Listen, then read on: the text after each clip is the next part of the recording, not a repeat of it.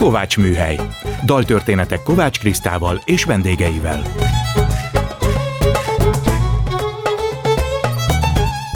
Jó estét kívánok! Kovács Kriszta vagyok, ez itt a megújult Kovács műhely gombhoz a kabátot daltörténetek másként. Most a vendégemet kérem meg, hogy válasszon egy olyan kedvenc zenét vagy dalt, amiből a beszélgetés elindulhat. A mai indító dalt Nyári Krisztián választotta. Következik Szécsi Pál dala, a címe Mint a violák 1973-ból. Zene Giuseppe Gagliardi, szöveg Gaetano Amendola, fordította Vándor Kálmán.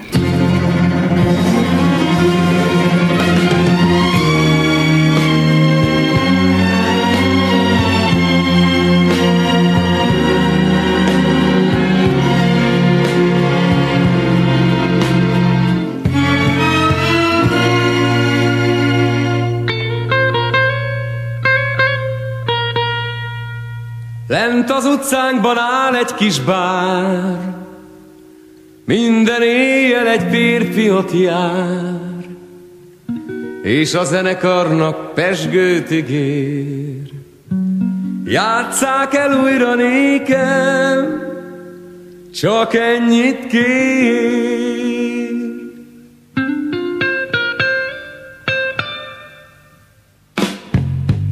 Visszajössz hozzám te még, ha jön a nyár. Amikor kinyílnak majd a violák, Betoppansz úgy, mint régen, mint fénysugár az ében átölelsz némán. Nem kérdek tőled semmit, ki volt, ki tőlem elvitt, nem vádol a szám. Eszedbe jut majd a kert, s a sok virág.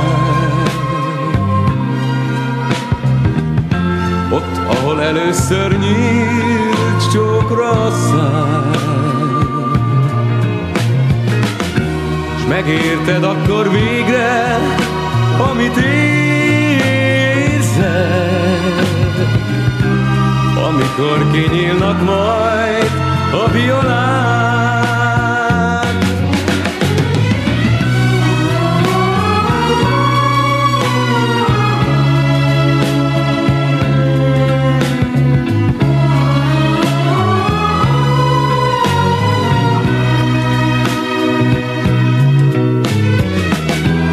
Megérted akkor végre, amit érzed amikor kinyílnak majd a violák.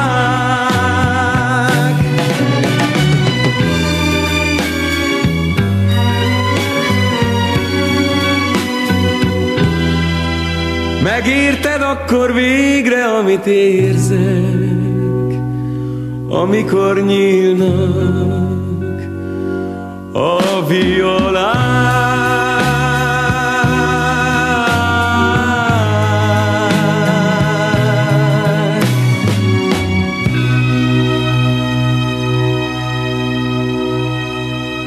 Szeretettel köszöntöm a stúdióban mai vendégemet, Nyári Krisztiánt, aki egy személyben író, irodalomtörténész, kommunikációs szakember és könyvkiadó. Örülök, hogy megint itt vagy a Kovács műhelyben. Szia Krisztián! Szia Krisztus, köszöntöm a hallgatókat!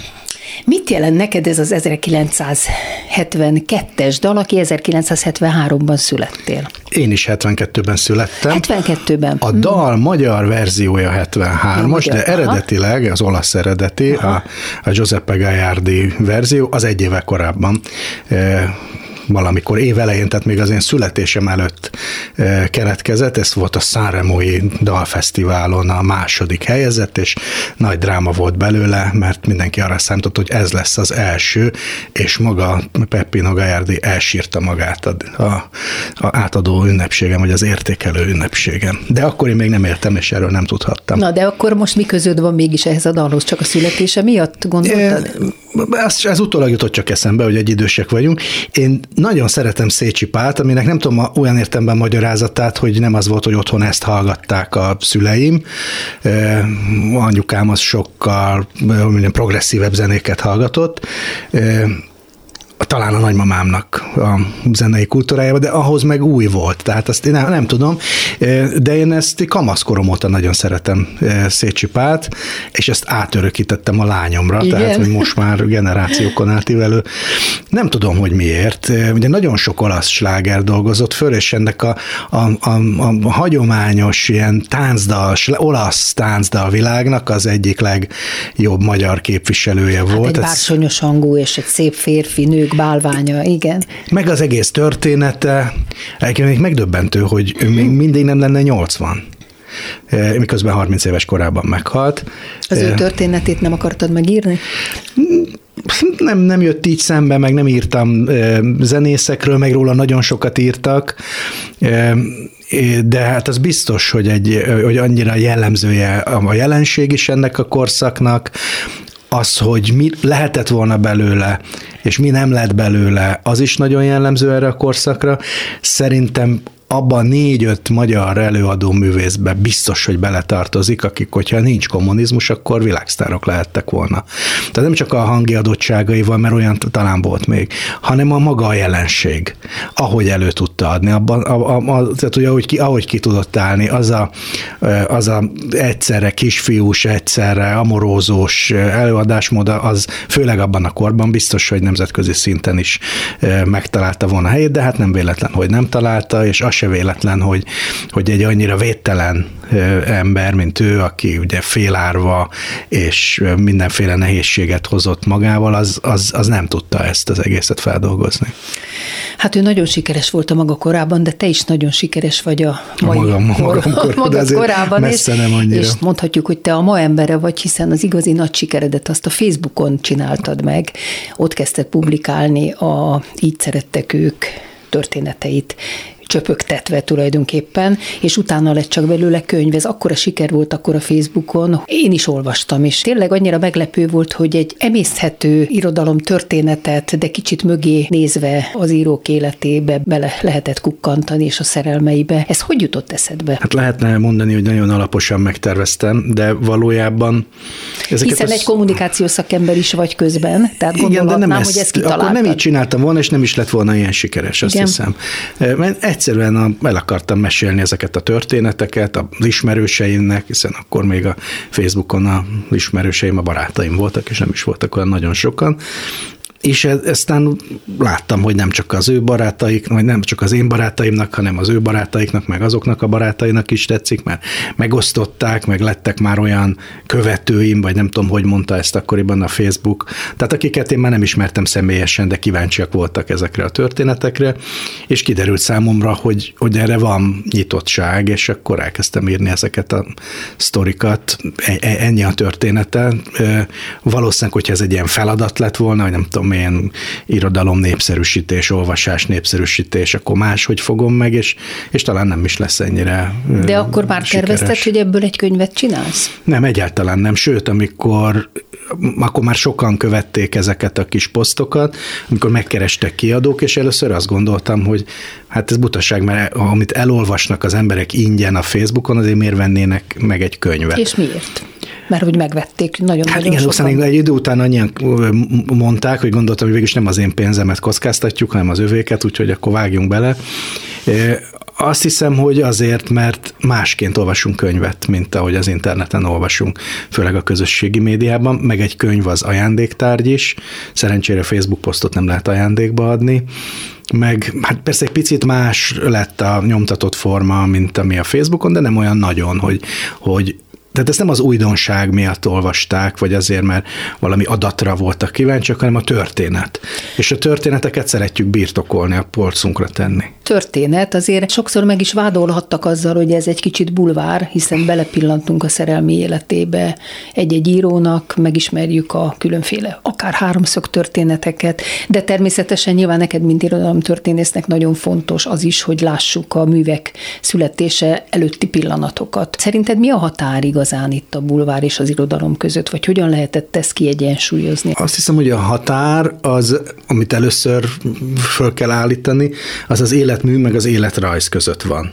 Tehát, hogy vannak emberek, akikkel történnek dolgok, természetes személyek járnak iskolába, szerelmesek lesznek, megnősülnek, megbetegszenek és meghalnak, mint mindannyian és vannak művek, amiket ők írtak, és a kettő között néha nagyon szoros kapcsolat van, mert önmagát írja folyamatosan a szerző, néha pedig nagyon kevés.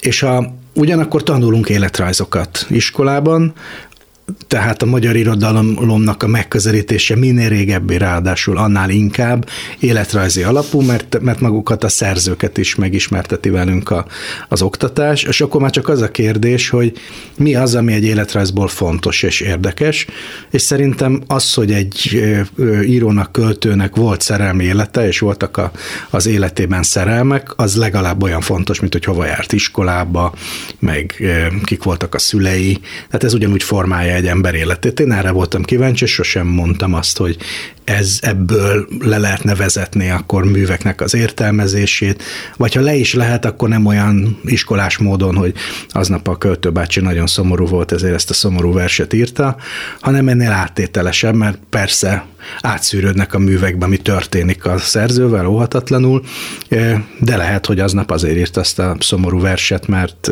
aznap volt a határideje a leadásnak, és nagyon vidám volt egyébként, tehát hogy ez nem ilyen szoros.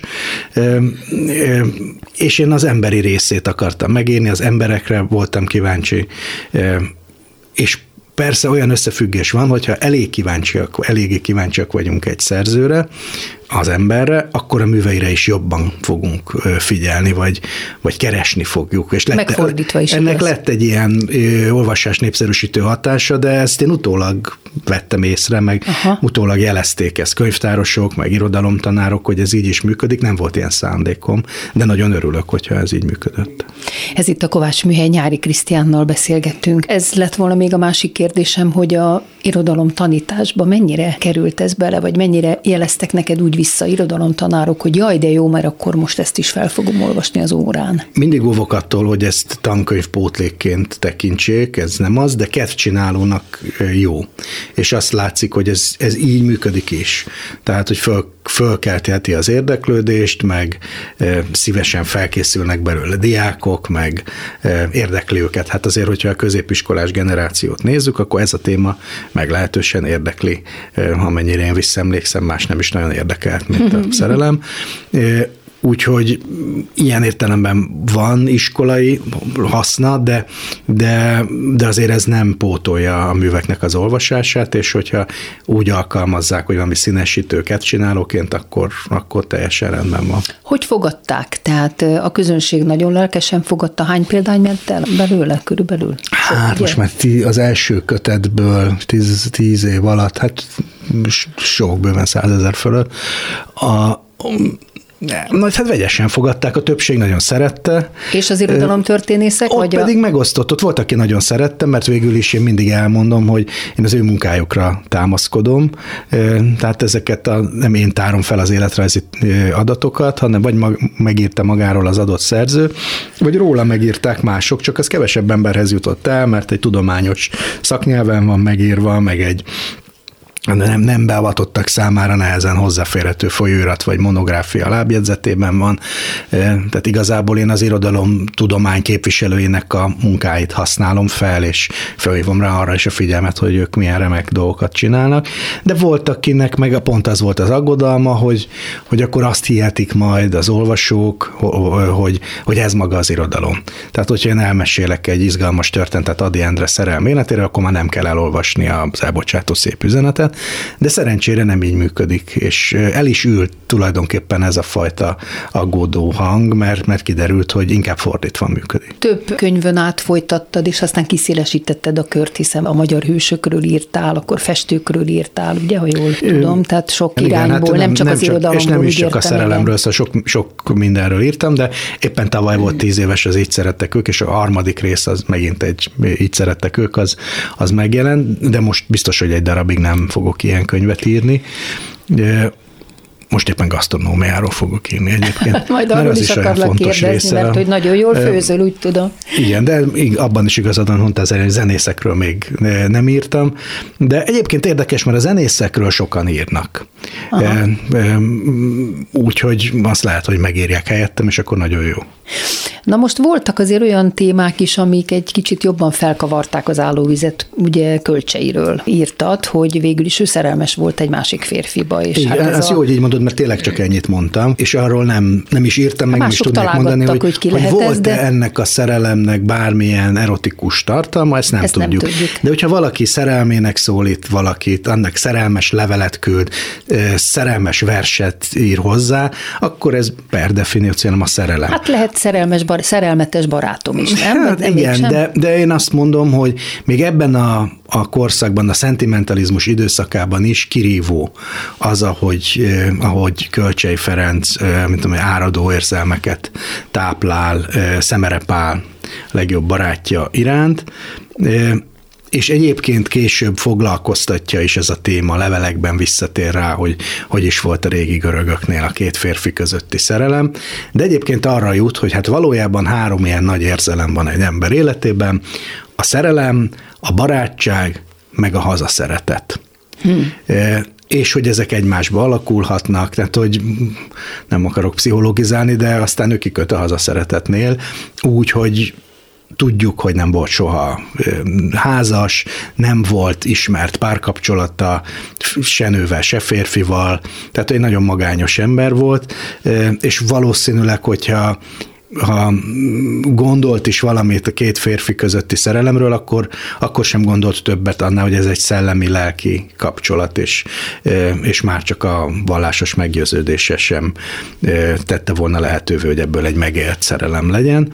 Ennyit írtam. De és mégis támadtak. Hát persze, mert a himnusz szerzőjéről van szó, hogyha ez Bacsányi Jánosról írtam volna, akkor senkit nem érdekelt volna, vagy hát nem annyira, mint ez, és hogy ebből lett egy okos vita, meg egy buta vita, ugye a buta vita az volt, hogy, hogy egyáltalán lehet-e Nem ilyesmit írni a, a himnusz szerzőjéről.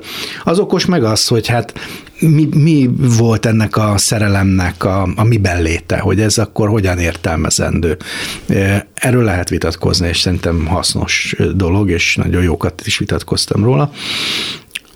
Hát egyébként meg a himnusz annyira megterheli kölcseinek az emlékezetét, meg az életművét is, mert ez annyira jelentős alkotása a magyar kultúrtörténetben, hogy kitakarja egyébként kölcsének a nagyon jelentős költészetét, tehát ez önmagában az irodalom történetben is egy, egy, egy probléma. Én meg nagyon szeretem kölcseit, mint embert is, meg mint szerzőt is. Olyan nagy sikere volt ezeknek az írásoknak, hogy sok-sok színpadi feldolgozása lett, különféle hát veled emberek. Is volt. Igen, talán velem volt az első, ez volt a magyar Flódni, és erről szeretném egy pár mondatot mondanál a hallgatóknak, hogy végül is hogyan használtuk a te írásaidat. Az volt a téma, hiszen ezt a valamelyik zsidó művészeti napokra zsidó művészeti napokra, csak az évet nem talán, de hát egy ilyen 6-7 éve volt ez, azt a felkérést kaptuk, hogy olyan szerzőkről csináljunk egy műsor, műsort, akiknek köze van a zsidósághoz, akár mert maguk Bármilyen is zsidók, módon, vagy, vagy valami más módon, és akkor hát megnéztük azt, hogy neked milyen dalaid vannak, ami ehhez kapcsolódik, én meg miket írtam róluk, és aztán szerkesztettünk, vagy írtunk tulajdonképpen egy, egy önálló műsort, és, és tényleg fontos, hogy itt nem csak zsidó szerzők szerepeltek, hanem Petőfi Sándor is, aki 1848-ban írt egy, hát egy politikai cikket a, a zsidók mellett, meg, meg mások. Magyar zsidók és zsidó magyarok, tehát ilyen flódni, ahogy nem lehetett ezt már szétválasztani, hogy... Igen, és hát végig végig megyünk ezen a kultúrtörténeten dalokkal és, és szövegekkel. Egész máig, igen. És még arra is rávettél, hogy ha stilizáltan is, de táncolja. Igen, hát ez egy nagy pillanat volt. Szeretném elmondani a hallgatóknak, hogy Krisztián egy cilindert vett fel, nyakában egy gyönyörű fehér sállal, és fölkért engem táncolni. Ilyesmire húsz évente tudnak rávenni a nők, és ez egyik te voltál. ez volt az egyik ilyen. Nagyon büszke vagyok magamra, hogy ezt sikerült elérnem. Milyen más színpadi megjelenése volt volt ezeknek a írásoknak, novelláknak? Készült, ami talán az egyik legérdekesebb, egy ilyen színházfilm, nem tudnám másnak nevezni. Ugye a Covid alatt, amikor a hagyományos színházakból hát leparancsolta a ragája a, a színészeket, akkor mindenféle ilyen online próbálkozások voltak, és a Madács Színház is kitalált egy műfajt, ami hát a film és a színház között van, de színházi körülmények között, és Adi Endre szerelmeiről, pontosabban egy korszakról az életéből nagyjából 1912 és 14 közötti rövid, de sűrű időszakról írtam egy darabot, amit online, azóta is meg lehet online nézni, de készült másik ilyen zenés estünk Nára Erikával, ahol szerelmes levelek állnak a középpontba, Úgyhogy hát bele rángatottam én ebbe, és nem, tulajdonképpen egyáltalán nem bántam, mert, mert ugye deklaráltan kívülálló vagyok. Kaláka együttessel is volt egy, egy közös műsorunk a Városmajori Szabadtéri színpadon, ahol, ahol először csak annyi volt az ötlet, hogy hát közösen nézzük meg, hogy azokról a szerzőkről, akikről én írtam, milyen dalai vannak tőlük a Kalákának, de aztán tovább gondoltuk, és akkor négy kiváló színésszel végül is egy ilyen koncertszínházi előadás született belőle. Szóval egyáltalán nem bántam, mert mindig kívülálló tudtam és egy kicsit lenni benne. a sikerre való tekintettel én belerángattalak egy következőbe, azt is a Madácsban csináltuk, a játékok és szerelmek, I, sőt, ahol hát a ugye, játékokat adtuk meg neked, és te arra kellett, hogy írjál. Igen, ez egy közös könyvünk igen, volt, igen. és aztán lett belőle egy, egy színházi előadás CD, is. Igen. Annak ugye az a titkos története, hogy elmondjam a hallgatóknak, hogy Nádasdi Ádámmal készültél egy második ilyen tematikus lemezre a, a Budapest András Bámészkó után, de én akkor éppen a magvető kiadó igazgatója voltam, és eh, hát bizonyos értelemben az én felkérésemre, felkérésemre eh, készítette Ádám a eh, Dante fordítását, és arra kellett koncentrálnia, úgyhogy rám hivatkozva nemet mondott, úgyhogy úgy fordultál hozzám, hogy akkor nekem viszont igent kell mondanom, és igen, így igen. is lett. Ennek köszönhetjük ezt a mi közös könyvünket, megköszönhetjük, hogy Nádasti Ádám lefordította végül is a isteni színjátékot. Igen, amiben pont az előző műsorban mesélt nekünk sokat. És az volt a feladat, hogy mivel a, a, ennek a koncepció lemeznek, amit Fábri Péterrel csináltatok, játékok álltak a középpontjában, hogy akkor ezekről a számomra megadott játékokról írjak valamit, és hát nagyon nem azt írtam, mint ami a dalszövegből jött volna, mert hát egy dalszöveg, ami mégiscsak egy vers, egy költőalkotás, most azt fordítsam le prózára, vagy mit csináljak ja, nem, vele. Nem, nem. Úgyhogy Igen. aztán ami eszembe jutott róla, és hát persze történetek jutottak róla eszembe, és így született ez a, ez a kis könyv, meg aztán ebből az előadás. Ez itt a Kovács műhely, vendégem Nyári Krisztián. Most pedig eljutottunk a műsor feléhez, és következik egy másik dal, amit szintén Krisztián választott nekünk. Cseh Tamástól 1977-ből a tanulmányi kirándulás zene. Cseh Tamás szöveg Bereményi Géza. A legjobb kirándulásunk 962 elején volt. Ott fent a Lajos forrásnál az osztály jó nevetett. Nem voltunk még koedukáltak, az osztály fiúkból állt. Az ösvényem fénylő napfoltok közt én, s a többiek. Csányi osztályfőnök úrral, csőke igazgató úrral, vértes földrajz tanárnővel, aki ott ment nylon bluesban. Figyeljétek összetettségét szólt a tanárnő, s felemelt egy csillogó hátú szép bogarat, juharfát és magas tölgyfákat figyeltünk meg, megkülönböztettünk bibét és borzót utunk során. Vértes földrajz tanárnővel, a barna trotőrcipőssel, a kék színű melltartóssal, nikotintól sárga ujjal. Egy tisztáson a pihenőnél a vértes tanárnő lefeküdt és szemét lehunyt a sok borzó között.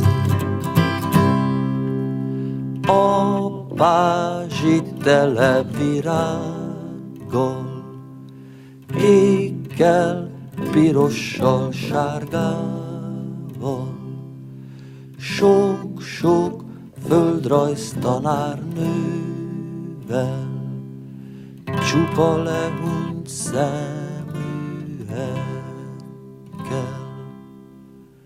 A számtele dió ízzel, Hűvös, hűvös forrás vízzel, Álmos földrajz tanár nőkkel, Csupa lehunyt szemüvegkel.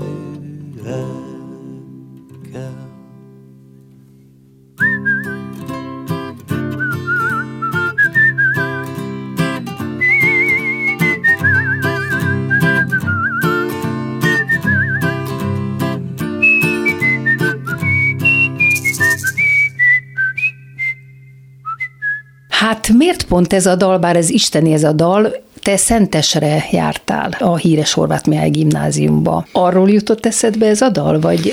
Juthatott volna eszembe, de ugye mondtam, hogy például anyukám nem hallgatott Szécsi Pált, de Cseh Tamást annál inkább. Aha, Tehát, aha. hogy ez, ez 77-ben jelent meg, ugye ez volt első lemeze Cseh Tamásnak, e, és akkor tegyük hozzá, hogy e, a dalszövegeket Vereményi Géza írta, de itt már nem csak Cseh Tamás volt a zeneszerző, hanem Másik János, illetve Novák János is e, közre működött, tehát hogy ez már nem csak egy sima gitárral kísért dalest volt, hanem, hanem egy profi megszerkesztett lemez. Tehát ez volt az, ami alapján tulajdonképpen a széles közönség megismerhette Cseh Tamás, mint előadót, mert előtte a 25. színházban meg más még kisebb helyeken lehetett látni.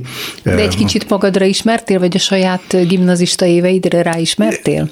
Bizonyos értelemben igen, de azért az már nagyon más volt a, a 80-as évek közepe, mint a 70-es évek eleje, amikor ez a lemez, meg ezek a szövegek születtek.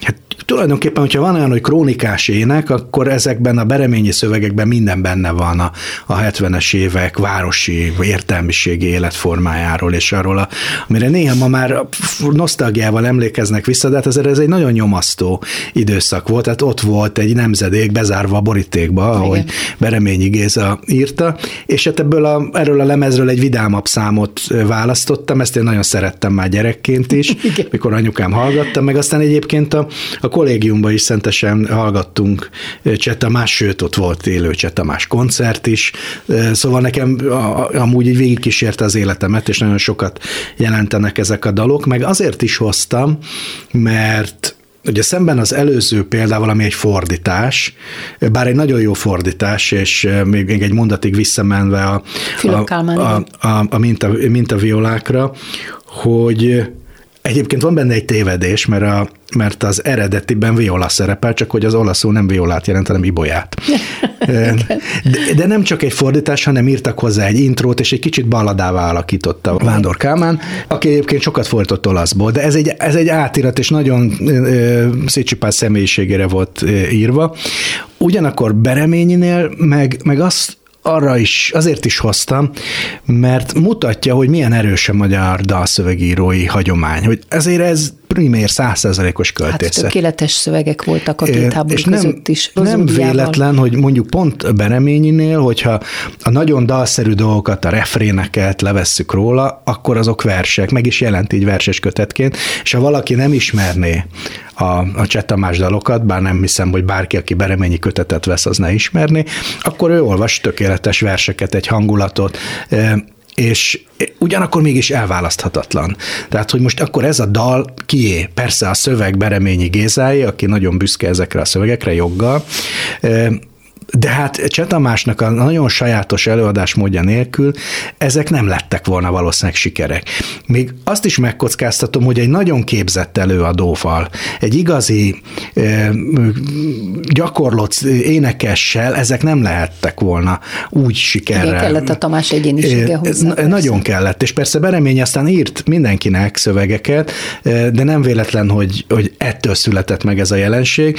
Szóval ennek a társadalmi része is nagyon érdekes, tehetséges, és nagyon-nagyon fontos szerzőnek tartom Bereményi Gézát, igen, igen, aki abszolút. egyébként pont a 70-es évek elején indult el egy novellás kötettel, a Svéd királya, és aztán elhallgatott, mint, mint író évtizedekre tulajdonképpen, mert vagy dalszöveget írt, vagy filmforgatókönyvet, és hát mindegyikbe elképesztő teljesítmény van, és, és ott a helye a filmtörténetben, és De mostanában zenetörténetben, és most egyszer vissza, csak újra, újjászületett, mint, mint író, és hát arra meg különösen büszke vagyok, hogy ebbe picike részem is van, és hát arra meg, meg nem is tudom, hát azt is, arra csak a, is csak a büszkeség szó tudom mondani, hogy baráti viszonyban vagyunk, és hát ő tényleg nem csak az én idolom volt fiatal koromban, hanem már anyámé is, szóval igen, igen. nagyon nagyon érdekes érzés így a generációkon keresztül így egymásra találni, ami nem menne, hogyha nem lenne ennyire nyitott és, és barátkozó ember.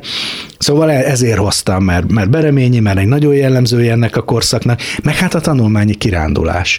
Ez inkább egy általános iskolás tanulmányi kirándulást képzelek magam elé, amikor ezt hallgatom, de mutatja ennek a korszaknak a lefolytottságát, de hogy közben ott van az, annak az érzelmek, a szerelem, hogy ott van az a tanárnő, Igen. És ott fekszik a réten. Hát az egész gyönyörű.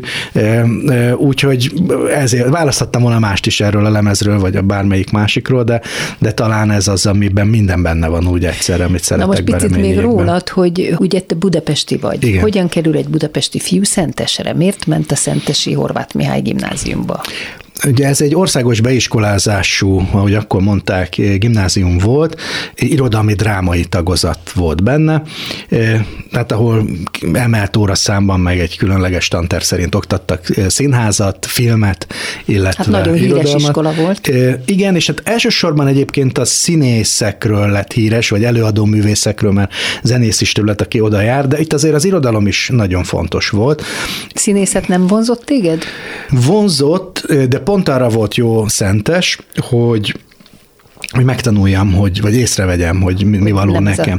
Ugye én úgy igen. kerültem oda, hogy már hallottam róla korábban is, meg anyukámnak is volt ismerőse, aki mesélt erről a gimnáziumról, de egyszer láttam a tévében, még általános iskolás koromban, hetedikben vagy nyolcadik elején egy vitrai műsorban, ez első ilyen talkshowban volt egy Nagy Erika nevű végzős gimnazista lány, aki ott énekelt, és volt egy bejátszó az iskolájáról, ahol mentek ilyen színes ruhában a gimnazisták iskolában, nekem nagyon tetszett, főleg, hogy az egyik fiúlában bohóc cipő volt.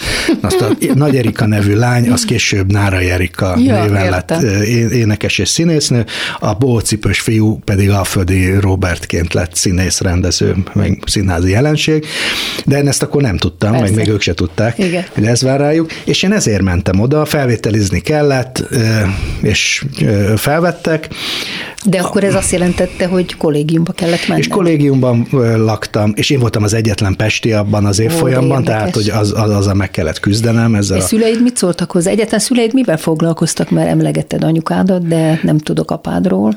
Egyedül nevelt anyukám, pontosabban akkor már volt egy második férje, és akkor született abban az évben az öcsém, tehát volt egy ilyen, nagyon jóba voltam a, a nevelőapámmal, de azt éreztem már 14 évesen, hogy abból, hogy egy kamaszfiú, egy csecsemő, egy kis lakásban Pesten, abból olyan sok jó nem jön neki, és ebben is igazam volt. Jól jött neked ez a hát kollégium? Az volt, hogy kollégista voltam, amit nagyon élveztem, és akkor szépen hazautaztam pénteken, után elkezdtek ajnározni, és amikor az első ilyen kamasz konfliktusok lettek volna, vasárnap délben megettem a vasárnapi ebédet, és már tettek is föl a vonatra egy nagy adag kajával. Tehát, hogy ez csodás volt, nekem nem volt kamaszkoromban konfliktusom. Ott nem, ilyen, nem ott kellett lázadni, nem mert, volt mi ellen. Mert lehetett a kollégium ellen lázadni, ugyanis úgy volt kitalálva szentesen a rendszer, szerintem tudatosan, hogy volt egy nagyon liberális iskolai közeg, ahol a tanárokat szövetségeseknek tekintettük, meg volt egy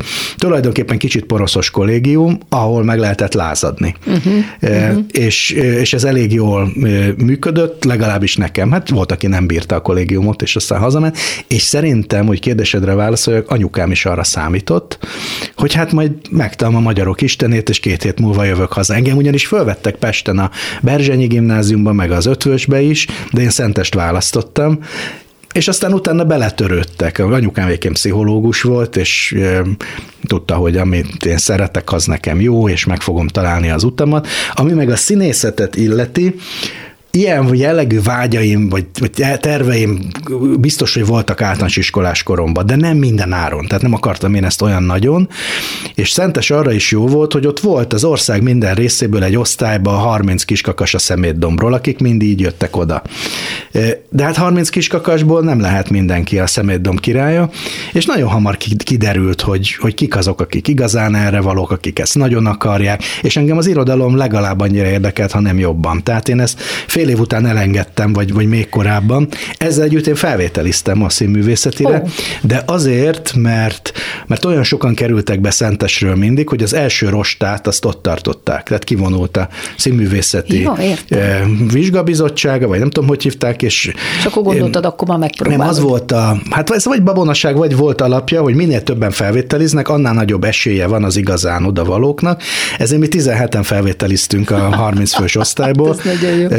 És csodák csodája tovább jutottam, de én akkor már nem akartam oda menni, fölvettek Pécsre, Azért elmentem a második rostára, de onnan már szerencsére kitettek, mint a kis cicát. Ugye ott már énekelni és táncolni ja, kellett énekelni volna. és táncolni. Értem, értem.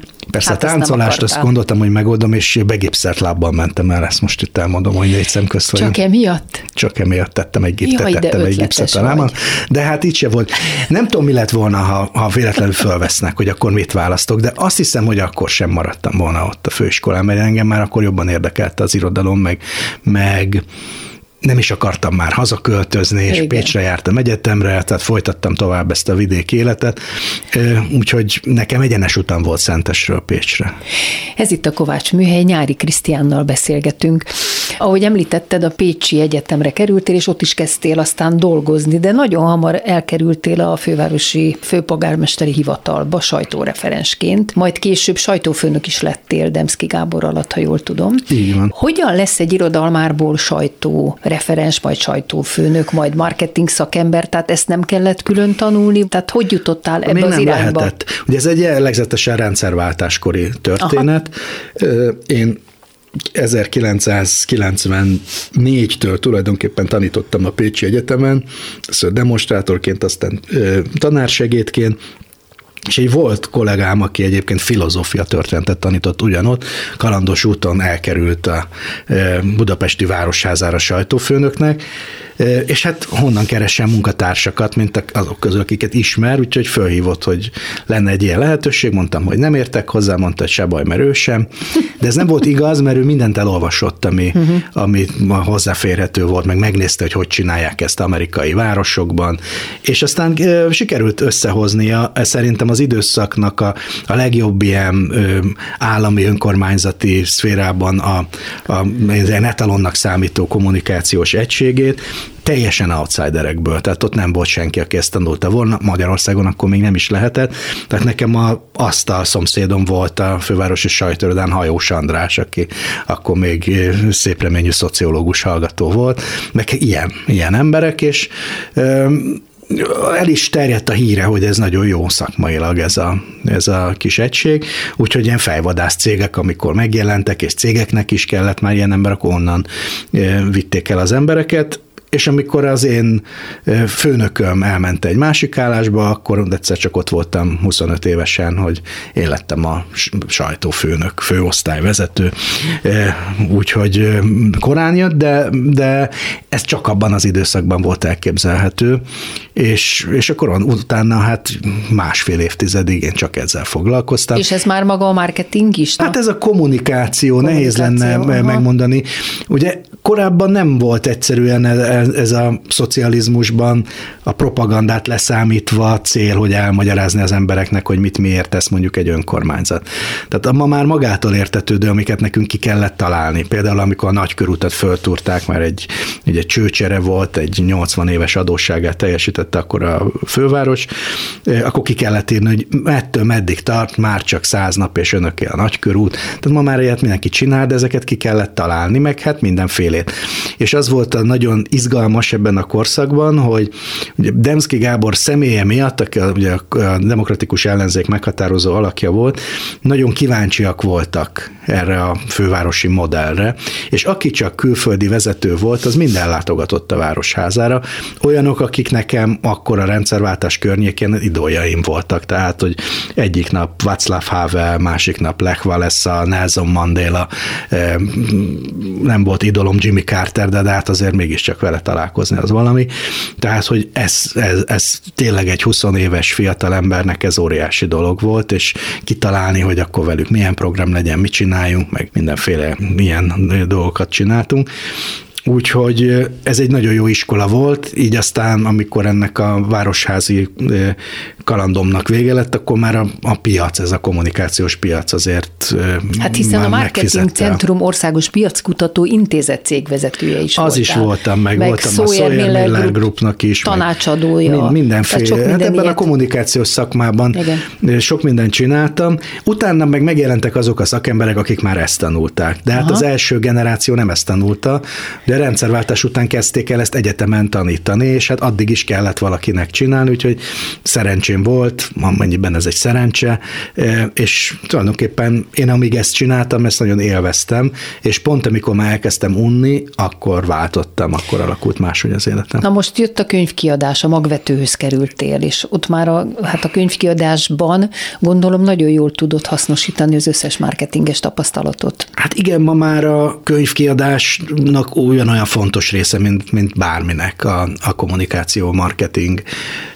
és valószínűleg így is kerültem bele. Akkor már megjelent az első könyvem, és, és talán látták, hogy ennek a kommunikációjával is tudok mit kezdeni, gondolták, hogy majd a többibe beletanulok. Egyébként Morcsányi Gézának jutottam eszébe, Aha. ami azért nagyon izgalmas, és mindmáig megtisztelő, mert mi nem ismertük egymást, egyszer találkoztunk, be voltunk mutatva, hogy szokás mondani, de nem beszélgettünk soha, és akkor ő már tervezgette, hogy visszavonul 20 év után, és, és én jutottam eszébe, úgy, hogy nekem nem volt semmilyen könyvpiaci tapasztalatom, azt látta, hogy a kommunikációhoz értek, és azt gondoltam, hogy többit majd megtanulom.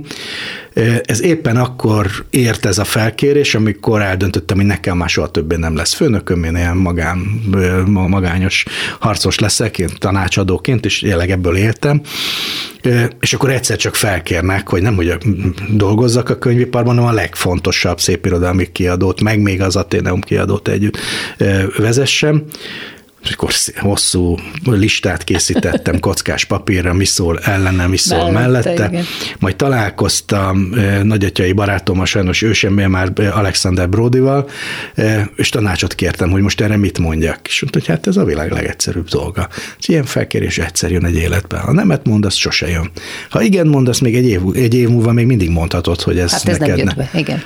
És hát végül is tényleg ilyen egyszerű. És, és akkor így kerültem a könyvszakmába, hogy nagyon-nagyon élvezek azóta is. Sőt, most már a, utána megkaptad a magvető kafét, pontosabban megcsináltál egy raktárhelyiségből egy nagyon hangulatos kis helyet, ahol főleg könyvbemutatók vannak, de hát minden egyéb kis program is van. Igen, mert körülbelül két évig voltam a magvetőnek meg az Aténumnak a vezetője. Abban igaza volt Alexander Brodynak, hogy kiderült, hogy ez egy, ahogy mondani szokás, egy full-time job, tehát ez tényleg napi tíz órás feladat egy kiadó vezetője, naplán pláne ha egyszerre két kiadót vezet az ember, és mint szerző nem tudtam volna dolgozni, és így lettem az egész Lira csoportnak a kreatív igazgatója, ami elsősorban az olvasókkal kapcsolatos dolgokra koncentrál, és így lettem magvető kafé is, mert meg kell teremteni ezeket a találkozóhelyeket írók és olvasók között, mert ez a kommunikációs része a könyvkiadásnak az nagyon átalakult. Maga a könyvkiadás az érdekes módon 500 éve tulajdonképpen nem nagyon változik. Csak hogy hogy jut el az olvasókhoz, Igen, ugye az kell neked. És hát kis túlzással Magyarországon 10 év alatt lényegében, ha nem is szűnt meg, de hát nagyon visszaszorult a kulturális sajtó elérése. Tehát ma már nem elég sajtótájékoztatót tartani, meg nem tudom én, közleményeket küldeni, hanem közvetlen módon is el kell érni az olvasókat, és hát ennek az egyik eszköze az irodalmi kávéház. De hát sok minden más is van, úgyhogy ilyesmikkel foglalkozom amellett, hogy könyveket írok. Befejezésül már csak egy kérdés maradt a sokból, amit még meg akartam kérdezni, hogy te, ha jól tudom, konzervatív liberálisnak határozod meg magad, de ha ezt összefoglalnád, hogy mit jelent ez a mai nagyon zavaros világban? Hát ha nagyon össze kell foglalni, akkor azt mondom, hogy mindig jobban bízom az emberben, mint az államban, mindig fontosabb számomra a szabadság, mint az, hogy a, az állam érdekei érvényesüljenek és ebből a kettőből ez, ez jön ki. Szeretném persze, ha ez egy jelző nélküli liberalizmus lenne, de most már ez annyi mindent jelent, részben Amerikában is más jelent, és ma már Európában is azt az értelmét használják, tehát ott valami ilyen progresszív baloldalit jelent sok helyen már a liberális, az meg nem vagyok, úgyhogy ezt a konzervatív jelzőt akkor hozzáteszem, és akkor körülbelül leírja tehát azt, hogy mit Mondhatnánk, hogy jobboldali, vagy ha nem jelentene ez ma Magyarországon valami egészen Ettől mást. én még mondom, de a liberalizmus az fura módon jobboldali, baloldali, mert legalábbis ami engem illet, vagy a konzervatív liberalizmust, az gazdasági értelemben nem nagyon van ettől jobbra. Ugyanakkor, ha az emberi jogokról, az emberi szabadság védelméről van szó, akkor ezen a skálán meg baloldali vagyok. SZDSZ képviselte ezt Részben. Ugye az SZDSZ-ben megvolt a liberalizmusnak mindenféle eh, hagyománya, és a, talán a, ott a szociálliberális volt a, a legerősebb. Én már akkor is úgy éreztem, hogy az balrább van tőlem, de hát legalább egy liberális párt volt. Most meg nem tudom, hogy baj-e, vagy nem baj, hogy nincsen párt, ami képvisel, nem egy az ember legalább nem kell, hogy alkalmazkodjon, hanem, vagy igazodjon, hanem a saját véleményét képviseleti. Nekem nagyon sok bajom van mindenféle divatos, progresszív baloldali irányzatokkal is, főleg ennek a globális részével, ami nem jelenti azt, hogy a, a jobboldali irányzatokkal ne lenne. Ennek a, hogy mondjam, az, hogy egy, egy ilyen pici, marginális, Magyarországon mindenképpen marginális világnézethez tartozom, ennek megvan az a lehetőség, hogy szabadon képviseltem, mert nem kell egy párthoz, vagy egy mozgalomhoz igazodni. Köszönöm Nyári Krisztiánnak, hogy beszélgetett velem itt a Kovács műhelyben. Szia, köszönöm, Krisztián. hogy meghívtál. És köszönöm hallgatóink figyelmét Pályi Márk és Lantai Miklós munkatársaim nevében is. Az adás ismétlése ma este 10-kor lesz, majd utána az archívumban is meghallgathatják, és podcastként is elérhető. Hallgassanak minket vasárnaponként esténként 5-kor vagy este 10-kor továbbra is az interneten. Jövő vasárnap egy újabb daltörténettel jelentkezik a Kovács műhely gombhoz a kabátot. A műsor vendége Puskás Panni író, kritikus lesz. Ő Nine Inch Nails-től a Hurt című számot választotta, témaindítónak szövegíró Trent Reznor. Most ezt hallják. Viszont hallásra. I